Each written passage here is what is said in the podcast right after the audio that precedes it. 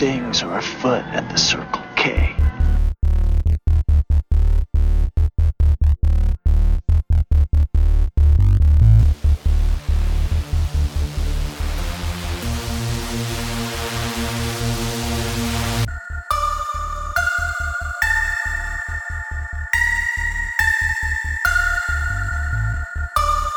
Now, originally Neo was the chosen one to host the show, hosting is a full time commitment, and he's been a little distracted lately. Trinity.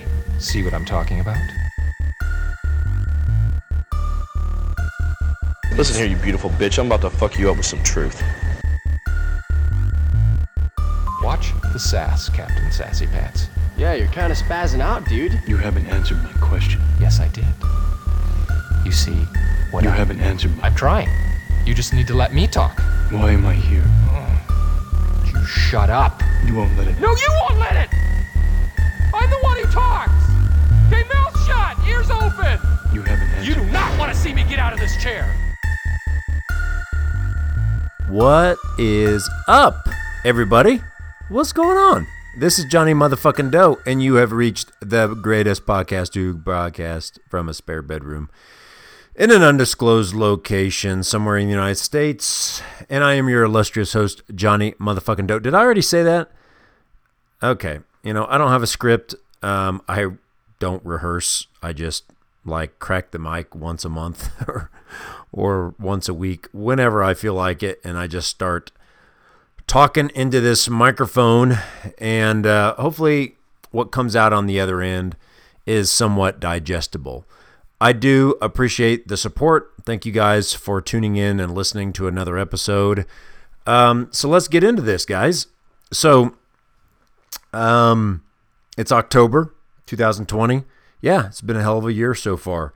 Um, yeah, Johnny, let's not just uh, do the stereotypical talk politics, coronavirus, Trump dying of the coronavirus, all that good shit. Uh, Nancy Pelosi, uh, the election coming up, debates, all that. And you know, you've been beaten over the head with that shit enough. And of course, I have opinions about that, but most of my avid listeners already know what my opinions are on all that shit. So let's bring it back. Okay. One thing that I, I think that we all should focus on uh, from time to time is realize that really no matter what happens in the election, uh, the world's not coming to an end. Um, no matter what happens to the coronavirus with the coronavirus, most of us are going to be okay. Um, it's the other stuff that we got to worry about. Now, we have little control over what the government's going to mandate or not mandate, um, what the economy is going to be doing, all that stuff. But you have to uh, focus on the important things. And what is that, Johnny? What the fuck are you talking about? Well, um, instead of focusing on what we can't control, let's go ahead and bring it back to what we can control our decisions and uh, maybe reprioritizing things uh, in our lives. So, what I've been choosing to do is, uh, well, you know, focus on something outside of my comfort zone. Um, you've heard me on this podcast talk about personal growth, personal growth challenges. Um, I really haven't done a hard personal growth challenge uh, this year because I feel like the entire year is one big personal growth challenge. That sounds like a cop out, but one thing I did want to talk about is uh, some of my future endeavors um, outside of the uniform. Most of you already know that I am a active duty serviceman, but I have fantasies of getting the fuck out uh, because I'm one of those people that, uh, yeah, I'm, you know, the uh, the the army experience is wearing thin on me. 14 years into it, and uh, people are like, "Oh, Johnny, you're stupid if you don't try to stay in long enough to see a retirement." And I say, "You're stupid for thinking that way." Um, but let's break it down. Let's let's try to figure out who's stupid here. Okay? So let's back it way way way up. Okay? Um and let's talk about Johnny as a little is a little man, okay? Little Johnny. Growing up in the Midwest in a city called Kansas City, Missouri, home of the championship Kansas City Chiefs. Go Chiefs. Um, their game got canceled this week because the coronavirus um, apparently killed the other team. So, anywho, um, so little Johnny growing up in Kansas City, uh, mom and dad got divorced when I was five. Feel free to fast forward if you've heard this again, but I'm just going to recap some stuff. You know, okay? I'm prefacing what I'm going to be talking about. So little Johnny, at five years old, no dad, he's out of the picture. Really, the last time I talked to my father was when I was five. Last time I saw him was when I was five. Um, growing up, being raised by a single mother, lived with my grandparents for like nine years until my mom got on her feet. We moved into some government housing, not the worst neighborhood, not the best best neighborhood, but I had very let me hmm, how can I say this? Limited potential. Now, why do I say that? Well, I didn't have any of the tools that you would normally that you would normally associate with someone that's going to be a future success. And let me elaborate. Um, I had no confidence. I had very little talent in anything. I had very little work ethic, desire. Um, I didn't have anybody in my family that achieved greatness, like, uh, you know, went to college, started their own company, was successful, wealthy, any of that stuff. I had a lot of adults that were just grinders in my life, you know, hardworking, but they, you know, for every step forward, sometimes they took two steps back. And I just thought that's what life was. My mom raised me to um, obviously pay my own bills and stuff, but hey, uh, little Johnny, you're probably never going to be rich, so don't be afraid to charge things on credit cards uh, and and dying in debt. And that and that was kind of established from an early age. I did not excel in school. I had a learning disability, uh, and I don't want to. I hate uh, bringing that up over and over, uh, but I think it's relevant because it it is um, one of the reasons why I lacked a lot of confidence because there are certain things I just could not wrap my brain around because um, of my dyslexia. I, I and I was convinced that I was stupid. One of the reasons I was convinced of that is because teachers endlessly told me that I was stupid. And I don't want to say every teacher. I would say 75% of them. I had some cool teachers that that saw something else in me. Um, they saw past some of the me cracking jokes and not turning in my homework and stuff. But I don't, you know, I look back and I go, do I really blame those teachers that you know you got some kid that doesn't turn in his homework? Um, he, uh, you know, has his head down in class. He doesn't want to answer anything. Um, he cracks jokes. He doesn't take things serious. I mean, can you blame that teacher for not liking that kid? Yeah, yeah, you can fucking blame that teacher, okay? How about that? Yes. Yes, you can. You know why? Because I was a teacher for two years and I never treated a kid like that. I never one time just gave up on a fucking kid, especially if he just didn't turn in his homework and, he, and I identified that he lacked confidence. Okay? So, fuck you to all you teachers that gave up on me. Fuck you with a giant fire breathing dragon dick. Right in the ass. Right up in there. okay, so, um, sorry, you know, that, uh, that was kind of a half hearty, uh, half hearted, hardy? I don't know. It could be hardy. Half hearted attempt at, uh, acting like I was still, uh, had some angst about it. I really don't. I don't blame them, but I don't give them a free pass either. It is what it is, okay? Um so I didn't play many sports. The few sports I played, I either got cut from the team or I got benched. Um, I didn't have a, a ton of friends. I don't want to say I didn't have any friends because I had some good friends. Um, but the the moral of this story is this: when I was starting in adulthood, I had absolutely no notion that I was really going to make anything of myself because of how I grew up. Uh, anybody out there that grew up poor, um, with not a lot, it's it's more about survival. You don't really plan for the future. All you're trying to do is live day by day and pay your bills, try not to get fired from your job, so on and so forth, right? So I never really lived an intentional life where I put a lot of thought into hopes and dreams. I just kind of lived day by day. Not that I didn't have hopes and dreams, I just didn't understand how to turn those hopes and dreams into goals and to achieve anything. Okay? So I never grew up with this idea of um, you got to play it play it safe. I always thought every you know uh, every opportunity that I have, who knows when it's going to go away. Um, so you got to make the most of it, but you can't be tied to any one thing. I got my first couple jobs. I got laid off because the companies went out of business. Um, you know, so I, I I bounced around job to job quite a bit, um, especially in my uh, younger days. And and I had a lot of jobs. I, I did, really didn't have any careers. I had some jobs that could have turned into careers, but I just did, wasn't in that mindset. So, you know, how what does this have to do with me retiring from the military or, or trying to finish my twenty? Well, um, you know, I got my first really good job that I got when I was in my early 20s was uh, I worked for a manufacturer called General Mills, you know, the third largest manufacturer of food products in the world.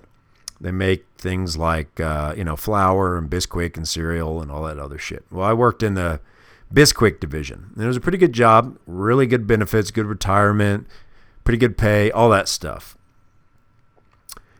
But I wasn't happy. I had things, other things that I wanted to pursue, and I felt like that this job was kind of stifling me in a lot of ways. And people would always say, "Oh, you're never going to quit this job because it it was a hard job to get. A lot of people kill for that job. There's a lot of stability." And uh, long story short, I did quit that job because I didn't like the idea that it was it was going to turn me into somebody that just gives up on my hopes and dreams and I'll just play it safe for 20 years or 30 years or whatever. Um, and I chased and I pursued my dream to be a comic book artist and to um, be a freelance illustrator and just draw for a living and, and use my creativity. Now, like I said before, I didn't have a lot of talent, didn't have the, I had a pretty good work ethic by this point, but I really didn't have a lot going for me and I didn't have a lot of smarts when it came to understanding the industry, understanding how to start it correctly, and and um, I really didn't have any mentors. I just was figuring it out as I as I went. And so ultimately, when you look back, you can definitely say that you know I achieved some stuff. I, I got some work. I you know made a little bit of money here and there, but it wasn't a successful career. And um, one could easily say that I gambled and I lost because I left a great job with great money, pay, and benefits.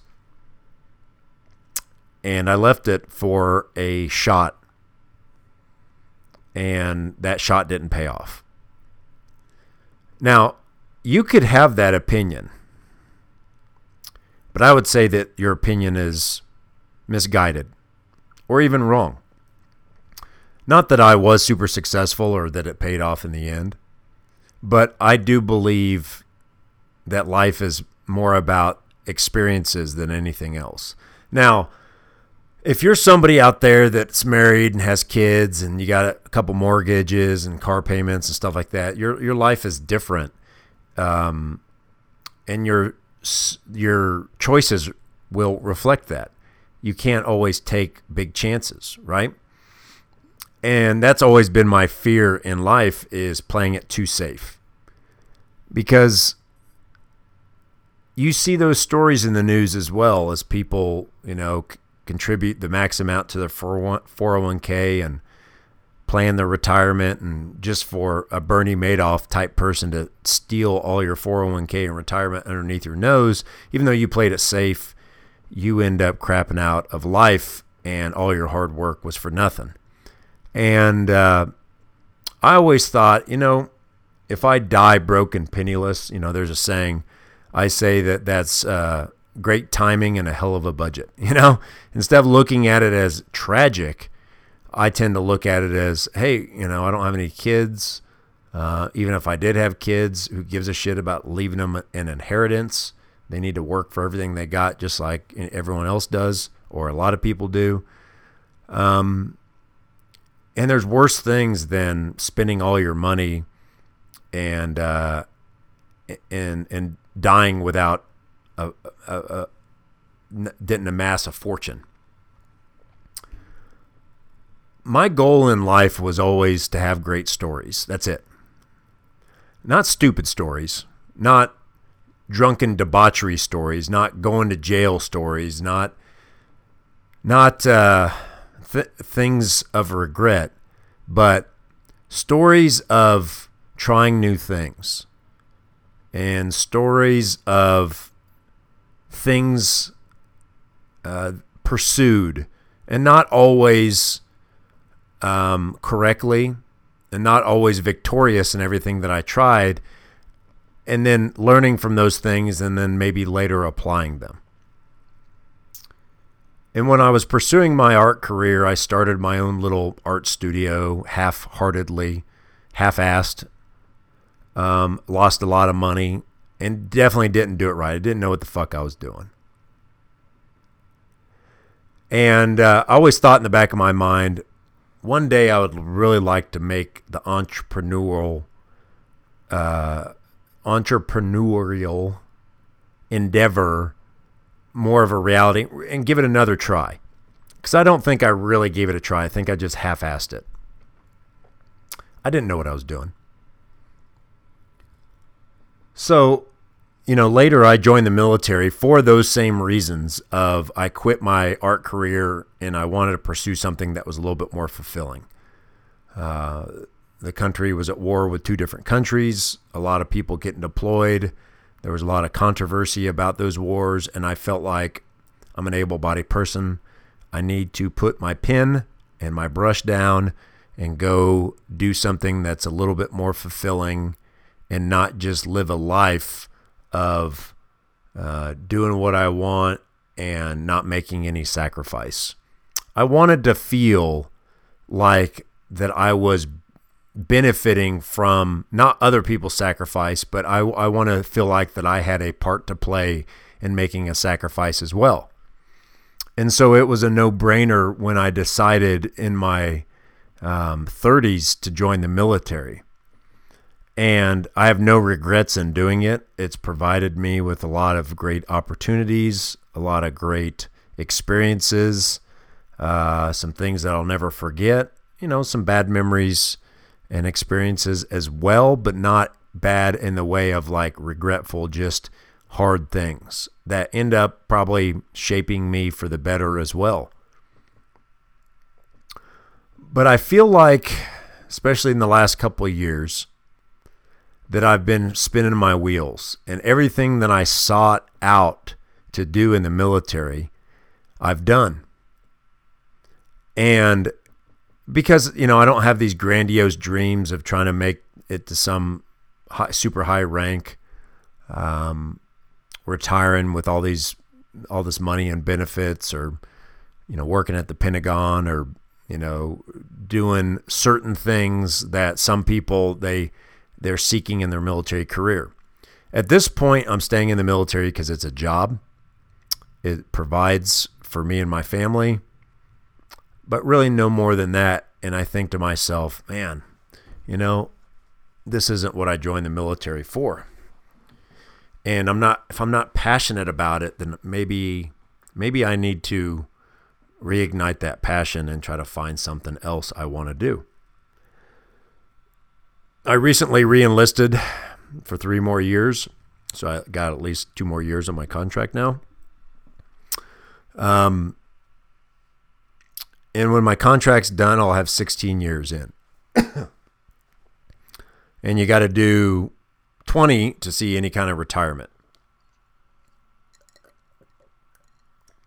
I am promotable next year, and but uh, to a pretty high rank, especially for how long I've been in, and it's very easy. Um, it's it'll be a very it won't be hard for me after my 20 years to make it to the highest enlisted rank. It's it's extremely doable. Since I only have two more to go. But I don't want that. That's not what I'm trying to pursue. It's not something that um, it's it's not something that I ever sought out to do. You you got to really believe in what you're doing. And so what I tend to think about is well those 4 years I've already wasted a couple of them. Anxiety filled, stressful years doing something that uh, it's not the funnest job in the military. It's not very rewarding. And uh, I've accomplished everything I can accomplish in that job. Now, I know what you're saying. Oh, well, you know, go do a different job in the military. And I do have opportunities to do that, but there's really nothing else that interests me and most other jobs I'm going to have to move for and I and I really don't want to move again. So that brings me to my overarching philosophy is you know pursuing pursuing what you truly want to do in the moment. Well, let me back up. First, seeing things through to their logical conclusion, not not quitting, but seeing things through to their logical conclusion. Meaning, once you've got everything out of something that you can, you you can't ever if you if you try to say don't ever quit anything, well, then you're going to work at McDonald's for the rest of your life because there's certain things that are stepping stones. They're not destinations. And most things in our lives are stepping stones. Hell, think about the first five girlfriends that you had, guys. Are those destinations or were they stepping stones? They were they were practice relationships so you can get better at the next one. And even though you weren't intending them to be practice relationships, that's what they all are. If you meet some kid right now at 14 years old you know that he's going to have a dozen relationships before he really has a really good one because you have to learn about relationships. So when they meet their quote unquote love of their life at 15 years old, you don't really take them serious that that's the love of their life. You know it's a stepping stone. Okay, so they're not quitting; they're just they're just sticking with it until it's log until you need to end it logically, saying I can't get anything else out of it see it through till its logical conclusion. And I think I've done that with the Army. I'm pretty sure. So if there's other desires and other things I want to do, it's my life. Why can't I do that? If I'm not, you know, if if I can finish out my contract and still do something else, who am I hurting? So I don't get a retirement after 20 years. Who gives a shit? Why do you care? Why does anyone care? I'm not asking you to pay my bills. Um, even if you live, listen to this podcast, it's not, uh, it, it doesn't put any coin in my pocket. So if I'm not asking anybody from anything, why do people care so much? Well, like I said, most people put themselves in the shoes of they're afraid of doing something in their life that they're going to later regret. I don't have a lot of regrets in my life, but I do have a lot of regrets of the things that I haven't done. You know, there's a saying, it's better to regret what you've done than what you haven't done. And uh, I don't have a lot of regrets what I've done because even if it didn't work out, I think I, I learned a lot from it. Remember what I said about I started my own business and it kind of I fell flat on my face, lost a lot of money. Well, I learned a lot from that. And so one thing I learned um, over the years is I don't know that I could go to another job – start another career at the bottom, work my way up. And um, one of the things that's frustrating me the most about my job currently is I'm sick of working for people that I deem idiots. I'm sick of working for people, especially in the military, because it's all based on rank. If someone outranks you, they could have zero knowledge or qualifications um, in, in, in certain experiences, and just because they've been put in that duty assignment and position, they have authority over you, and it's it's asinine. Um, and it's very frustrating, and I've been dealing with it for for many years now. Now, most of the time in the military, the people that are over you, they do have more experience and knowledge. But uh, in the field that I'm in right now, that's not necessarily the case. And so I kept thinking to myself, well, why would I get out just to go work in the civilian side for somebody that's the equivalent, essentially the same thing? And I came to the conclusion that, hey, I need to try that again, that whole being an entrepreneur. And well, it's 2020, and so I don't get a lot of support. People think I'm stupid for wanting to start a business in 2020. Excuse me. First off, let me say this I'm not starting the business in 2020. Like I said, I got two years left on my contract. So, in the me- meantime, I need to learn a little bit about business. What are you going to do, Johnny? How are you going to learn? You're going to go to college? You're going to take some business courses? You're going to try to get an MBA? No, none of those things. I'm definitely not going to take a college course. I, I don't believe in uh, learning business from somebody that went to school to be a teacher. I rather learn business from somebody that's actually had a business. Okay, so there's tons of entrepreneurs on YouTube, on uh, you know through networking, uh, online, uh, other websites, blogs there's lots of information out there. Now, it's not all going to apply perfectly, but here's my point. Um, you have to acquire as much information as you can from sub- subject matter experts and then apply it. And uh, then there's a lot of trial and error, and you can't be afraid to fall flat on your face. My education is going to be through trial and error. And what better time to try it than kind of part time while I'm while I still have another full time job or career? And it's going to be twofold. One, it'll get me my valuable experience that I need. Two, it will um, I'll have all my trials and tribulations um, of of trying to start a business um, while still having the safety net of another job. And three, if you can't make it work, um, if you can't find the time to do it part time, then you're probably not passionate enough to do it full time. It's a good way to kind of dip your toe in and learn and try to see what if it's even a viable option. And the bonus thing that I want to say is, you know, let's say nothing changes and I start my business and it's still coronavirus time and and uh, high unemployment numbers. You know, uh, the economy has crashed.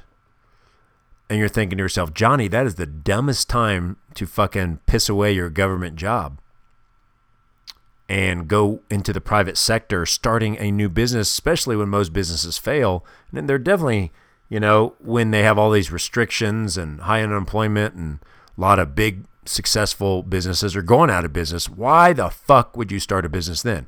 Well, guess what? I don't know. I don't have all the answers. Now, here's my philosophy. You know, if you've ever played the stock market, you don't invest when everybody's making money, when the stock market's high, because it has nowhere to go but down. And that's where most people go wrong is they go get into the stock market when uh, everybody's making money, they buy some stocks, they go up just a little bit, and then all of a sudden the stock market crashes, people freak out and pull their money out. And though them pulling their money out is them selling those stocks to the truly wealthy, intelligent people that buy all those stocks from them when it's at their lowest, knowing that in five months, 10 months, five years, 10 years, that they're going to make all that money back and then some. They're playing the long game. Sometimes you got to go in when it's down and there's not a lot of money to be made. There's not a lot of people that believe in that investment opportunity. And then you it might turn into something. Well, I, I believe the same thing uh, in a bad economy. That's the perfect time to start a business. So uh, take take a ride with me here. Just uh, you know, we're going to go on a little thought experiment. Okay, if we have a booming economy, uh, the economy's fucking fantastic, and everybody has lots of money in their pocket, all kinds of extra spending, and you open up, let's say, a handbag company where you're making very niche handbags for certain um, demographics. Now, when people have all kinds of extra money, they might not need a handbag, but they want your handbag. And so they er, people are buying handbags hand over fist. But as soon as the market crashes, it reveals those businesses that really weren't that good to begin with, didn't have a very good business plan, business model, strategies, economic plan. And all those people that were buying handbags stopped doing it because they're losing money. Uh, they lost their job. Maybe they uh, took a demotion. And the first thing they get rid of isn't their car payment, light bill, phone bill. They're not going to buy these handbags that they never needed to begin with. And so now you're floundering because for the last two, three, four years, you've had a business model that was based on a false premise. And that premise was I can sell these handbags to these people, not understanding what your true market potential is. So subsequently, you're going to lose money and maybe go out of business. Now, if you can start a business when the economy's way down, then you have to think about it differently. And you have to really target um, the people that will be buying your product. And you really have to figure out is this a product that people are at least going to think I can't do without it or I really want it enough that even in a low economy, they're going to be purchasing your product or your service. And if you can figure out a way to do that, well, then when the economy rebounds, then your business is really going to take off. And really, that's what most uh, successful entrepreneurs do. Is in a low market, all they try to do is break even. And then all their profitable years are when the market's up. And then when the market crashes again, all they do is try to keep their head above water long enough for the market to recover. The worst thing I could do is have a very high, uh, a very strong market. And that's when you start your business and you're barely keeping your head above water. Well, if that's the best it's going to get and you got nowhere to go but down, you're just, it's 100% determined you're going to fail.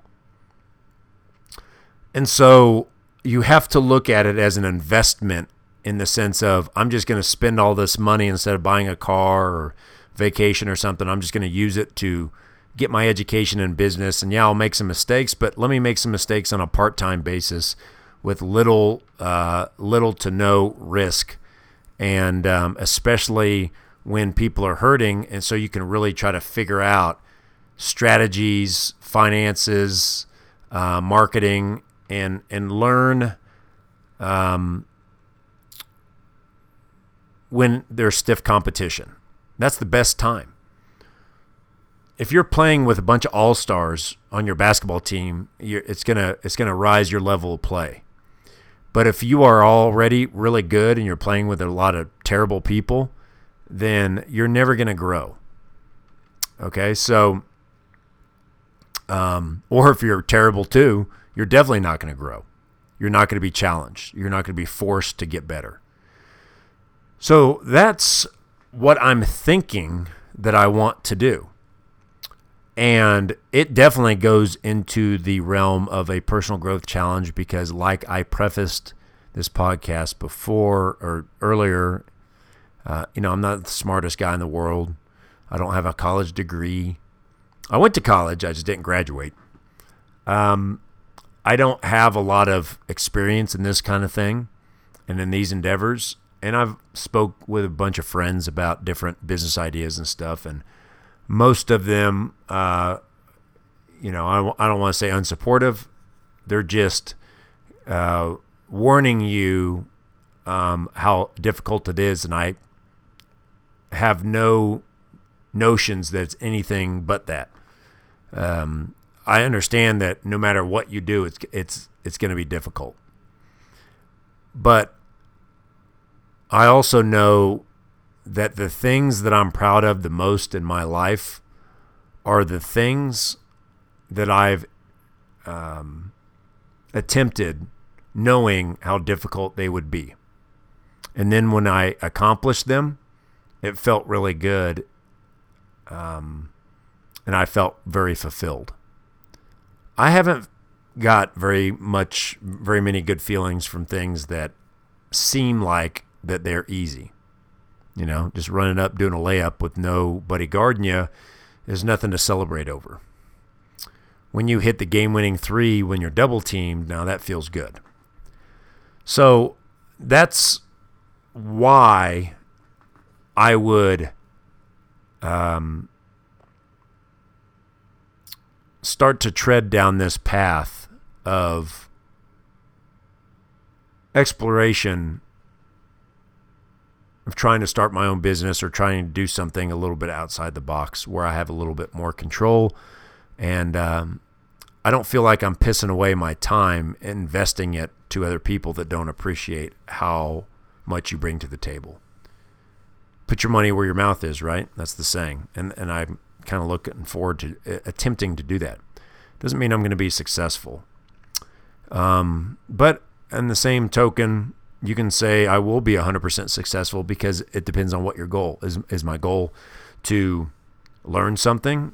Yeah, but I, I am not going to lie. My goal is to actually be able to sustain and uh, build it into something, not you know, you don't want to go into it going, "Hey, I'm just trying to learn something," and because you already have that mentality of failure is is an option. So I got to be very careful of that. But the last thing I'm going to say is, um, I just don't want to play it safe in my life. There's times you got to play it safe. There's times that you have to to do that. Okay, there's there's something in uh, in the infantry, um, different battle drills that you practice and that you rehearse, and one of them is called um, bounding, bounding overwatch. When you're doing bounding overwatch, you have, um, I mean, you can have a team, a squad, you could have just two people, but I'll use it as as um, you know, you as an individual when you're doing bounding overwatch, you are moving up to the next um, cover and concealed position. Hopefully, it's cover and not concealment. Cover stops bullets, concealment doesn't. So let's say you're hiding behind a rock, and then you say, I got you covered. And your buddy can now move up to the rock in front of you. In the meantime, you're shooting at the bad guys, keeping their heads down, so your buddy can move with impunity so he can move freely without worrying about a volley of bullets coming his way. So you are doing what's called suppressive fire. And then he says, uh, I got you covered. And then you say, moving. And you start moving while he shoots at the bad guys to keep their heads down. And you slowly, incrementally get closer and closer to the bad guys until you can you're close enough to run another battle drill to actually um, destroy the enemy. Now, in that scenario of bounding Overwatch, there's times that you're assaulting forward, and then there's times where you're taking cover, hiding from the bullets, reloading your weapon, and then assessing when your partner can move safely as you hail a volley of bullets at the bad guys to cover um, and give him an opportunity to safely bound to a position forward of yours. And so that's a good analogy of life is sometimes you are taking cover, sometimes you're just keeping the enemy's head down, but sometimes you're assaulting forward quickly, fast, and you know that you have to make as much ground as you can because you're about to take cover again. You might get pinned down. You might run out of ammunition if you don't time it correctly and uh, bound correctly. You don't want to expose yourself too long, but you don't want to stay hunkered down behind a rock for too long either. So, timing and more than anything, understanding what your role is at each particular time. For instance, when you're bounding, when you're running, you're not shooting. You have what's called an unstabilized platform. You cannot accurately shoot while you're running at full speed. Try it, it's not easy. It's damn near impossible. But when you are taking a knee behind a rock, you can actually use pretty accurate fire, and uh, you're also uh, doing it safely because you're you can control the weapon a lot better and control yourself because you're not moving. So understanding what your primary job is at each position is extremely important in all tactics in the military. Well, you have to look at your life as a tactical situation as well, and knowing when to cover, when to move, uh, when to shoot, when to reload. There's other uh, another term when you're talking about battle drills in the infantry. It's called breaking contact. Breaking contact just simply means, well, essentially you're bounding backwards. You're you're you are covering your guys so you can disengage the enemy. And you would do this for various reasons. Maybe the enemy is too heavily fortified. Maybe you don't know exactly where they're at. Maybe uh, they have too many numbers and you have too few. Maybe the distance of travel is too great and there's not very much cover and concealment, so you can't uh, run any battle drill and be able to close the distance without exposing yourself, um, you know, too long. You know, obviously, if they're on one side of the football field and you're on the other, and it's just a big open field, you want to just run for hundred yards at the enemy. They just have a free shot, right? So, in that circumstance, you might just want to break contact. But a lot of people go, okay, breaking contact means you're retreating. No, it's not. Okay, breaking contact is you're going back and you are reconsolidating your ammo, your water, you're coming up with a new strategy or battle plan. You're not giving up. What you're doing is you are reassessing the situation and trying to find a solution to that problem. Sometimes you got to do that in life as well. And I feel like that's what I'm doing right now is I'm getting ready to break contact and I'm reassessing. I'm trying to figure out which way uh, that I want to maneuver on the enemy, the enemy being life. Um, but the first step is understanding when you're overwhelmed and you have to break contact. You don't want to have an ego where you go, hey, we have to assault the objective. Sometimes you do. Sometimes, like when you're storming the beaches of Normandy, there is no cover me while I move. I got you covered. Sometimes you just got to go for it, right? Because the that's the only way you can do it.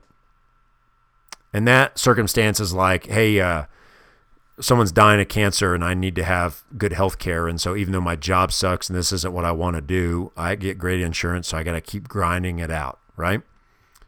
And so it might not work out in the end.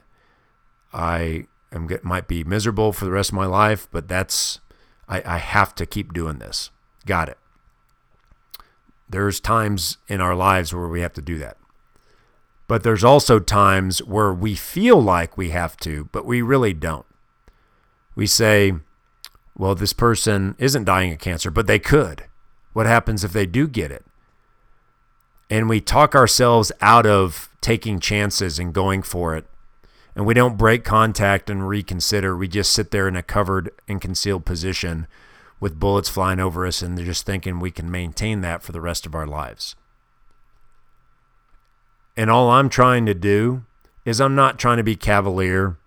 I'm not trying to sound like I'm smarter than everybody else out there, that somehow that uh, playing it safe is stupid and that's what saps do. Quite to the contrary. What I'm saying is I'm accountable for 100% of my life, no matter if I have victory and success or I have epic failure and it's disastrous. Nobody suffers but me. So if you put yourself in a position to take responsibility for moving forward, being stagnant, or breaking contact, and you put yourself in a position to be able to, to, to do that, I don't think that you owe anybody anything, any explanation of why you're not playing it safe. I understand uh, because, like I said, I've I've failed before. I've had many failures, and I know there's always people out there that can't wait to point it out that you failed at something. Got it. But I also don't want to just uh, limp across the finish line just to do it because I do believe that this is my one life. I don't. I'm not a big believer in the afterlife. I'm not a big believer in uh, that. Uh, yeah, there's something after this, and so how I live my life is for every second, minute, hour, day, week, month, year, decade lost, I don't get it back. Now, I've lost money, but I always say money problems are the best problems to have. Why? Because they're easily solvable. All you need is money. I mean, nobody gets cancer and it just is easily solvable, but there's people that are $10,000 in debt and all of a sudden uh, an uncle dies and leaves them 50 grand and that problem solved. It happens all the time. Or you get a great job, you get a raise, you win the lottery, whatever. What I'm saying is money problems, out of all the problems to have, that's one of the best ones to have. Nobody wants it, but you know, I rather have $50,000 in debt than uh, be like Stephen Hawking and paralyzed from the eyebrows down. So, you know, Time I can't get back. Money I can. And I want to know that if I spend three years building a business that ultimately fails, is that a waste? Well, yeah, Johnny, you waste a lot of money. You wasted three years of your life. You just said you can't get those, that time back. Well, what would I be doing if I wasn't trying to start that business? Is there something else that I can do for those three years that would be uh, that would replace that, that would uh, give me the experience and knowledge, um, that would give me that fulfillment. What can I do in those three years? Go on another deployment, stay in the military, build another career, go to school. There's no other scenario right now that I can think of that is something that I feel like would give me that fulfillment. Not to mention if I was actually successful, what that fulfillment would feel like. Because even the worst case scenario is still something that I could look back on, back on and say, ah, I'm glad I gave it a go. Then it's worth it. So, you know, I'm definitely not the smartest guy in the world. And I would say the odds are against me of really ever achieving anything. But I also know that the odds have been against me my entire life. And I've built an entire life for myself and my wife and my two dogs with little little to no help. You know, everybody gets a little bit of help, but I'm I really haven't got any financial help, you know. Uh, maybe a little bit because I have credit cards and I got a home loan and things like that not from family members, but you know, thank God that there's systems in place that you can borrow money from strangers called banks. so I can't take all the credit, but I definitely didn't get a handout from mommy and daddy or my sister or my uncles and aunts or really anybody. So I'm extremely lucky, I guess, from how I started out. And through hard work and determination, I never thought that I would achieve what I've achieved right now. And there's a whole big list of things that I've also achieved that if I told you or put it on a resume, it would not be impressive and no one would be um, sitting there singing my praises, going, "Oh wow, look at this accomplished guy." No, it's it's accomplishments that only the person that has done them would really be proud of them. But I know where I started and where I finished, and I also know how much work and effort and thought and uh, and maybe facing my fears that went into those things, those endeavors that made me extremely proud that I did them. And so you always have to think about why are you doing what you're doing? And if you weren't doing that, what would you be what could you be doing in its place? And so unless I come up with a better idea, I don't understand why I wouldn't. Because one day I'm going to be old, feeble, looking back at my life, and all I'm going to have is my memories. And what I don't want as my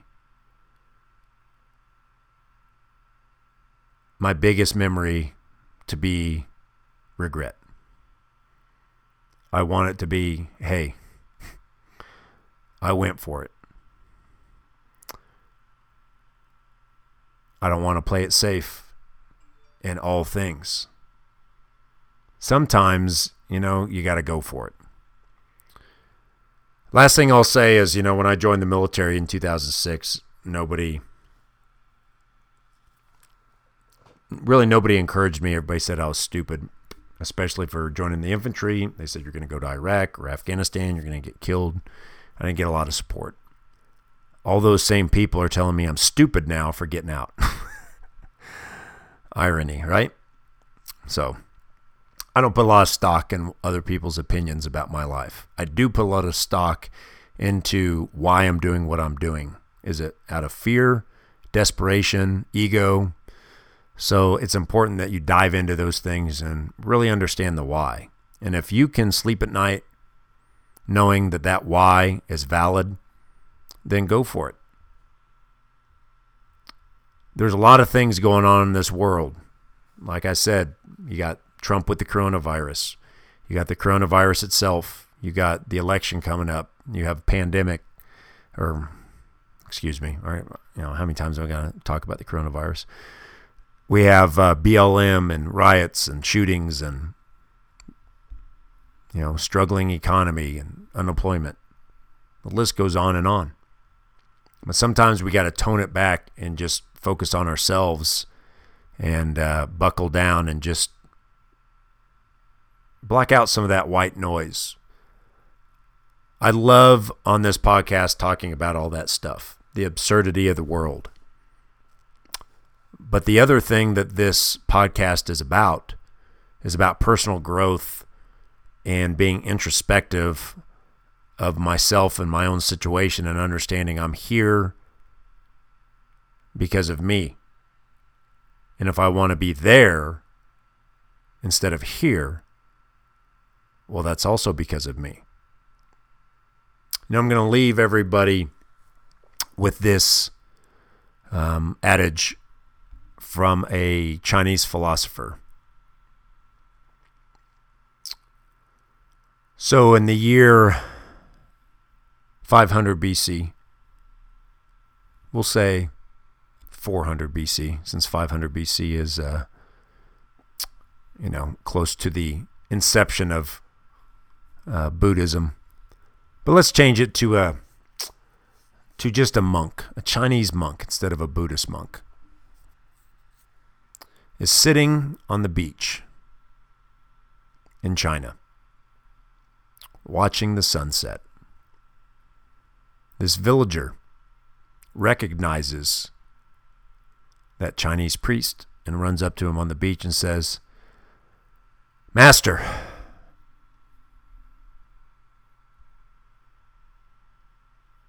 he's a master of something.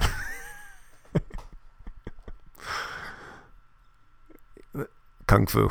we'll say kung fu. he says, Master, Guy looks at him and is like, Motherfucker, I'm looking at goddamn sun- sunset. Trying to get my fucking sunset on, yo. Okay, well, back up. he says, Master, I have a problem. Sorry. Okay, I'm being serious. Okay, Master, I have a problem. And he says, Young man, what is your problem? And he goes, I don't know where to start. I lost my job. My crops have all died. I don't know how I'm going to feed my family. And because I have no job and I have no food, my wife does not see me as a provider. And she's going to leave me. My hut got hit by the hurricane the other day, and I do not have the time, the money, or the will to rebuild it. And I have no home now. My wife is leaving me. My kids don't respect me. I don't know where my next meal is coming from. And I don't have a way to make money. Master, whatever shall I do? Master stares at the sunset. He gazes back at the man, and the master says, Young man, this too shall pass. And the man said, What? No, no, no, no. I'm I got some problems here. I need I need some some of your wisdom of how I get past some of this stuff. And he says, Young man, young man, listen to me. This too shall pass. And then the guy's like, whatever, man. And he fucking runs away. He's pissed off. So about three months go by. The Chinese monk, the master monk, is sitting on the beach once again, watching the sun rise. The man sees the monk and runs up to him, extremely excited, and says, Master, Master Monk, I got some great news. Great news! Not only did I build my house back, it is now stronger and bigger than I ever had it. I, I figured out some new construction methods and it's it's even more sturdy. And I met this new young lady, and her father is extremely wealthy and gave us an entire plot of land of extremely fertile um, fertile soil that I was able to grow just enormous crops. And this woman, she's now the love of my life. We got married. We're going to start a new family. And I started a new business with my fertile land. And I'm making more money than I ever made before. And I want to thank you because you gave me the hope by letting me understand that it will get better. And the monk watches as the sun rises, looks back at the young man and says, Hmm. This too shall pass.